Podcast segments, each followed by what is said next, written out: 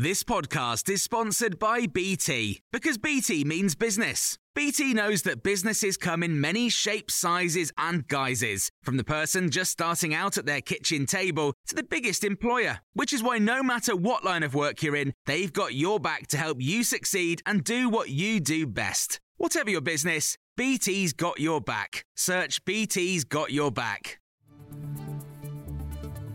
This is the Times Daily Briefing for Thursday, the 9th of November. The Home Secretary has accused the Metropolitan Police of bias, claiming they take a softer approach with left wing protest groups, such as Black Lives Matter, than with right wing demonstrators. It's after Britain's most senior police officer and the Met's chief, Sir Mark Rowley, decided to let a pro Palestinian march go ahead on Saturday. He argued the threshold of serious disorder had not been met, but writing in today's Times, Suella Braverman urged against soft touch policing of the Armistice Day protest. Chris Phillips is a former Detective Chief Inspector at Scotland Yard.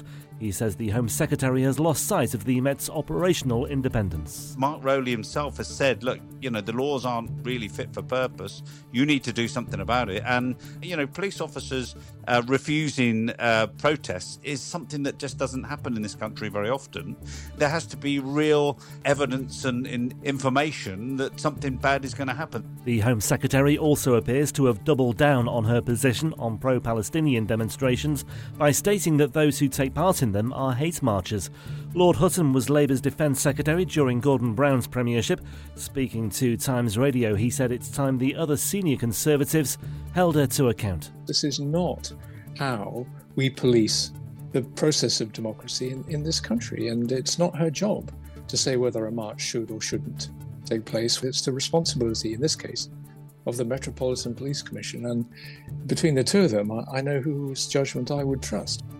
The Transport Secretary Mark Harper has ordered an independent inquiry into the deaths of 27 migrants in the Channel.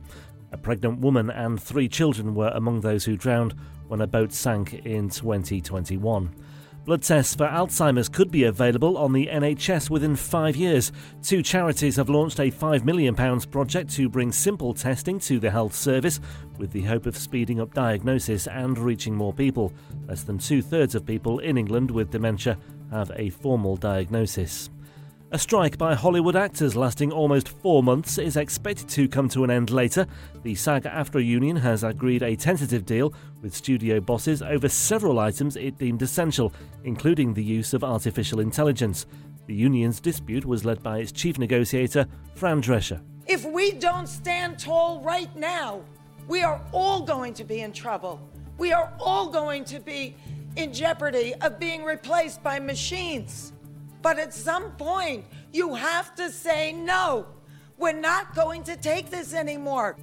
And Manchester United face a huge task to qualify for the knockout phase of the Champions League after they twice squandered the lead in a 4 3 defeat by FC Copenhagen.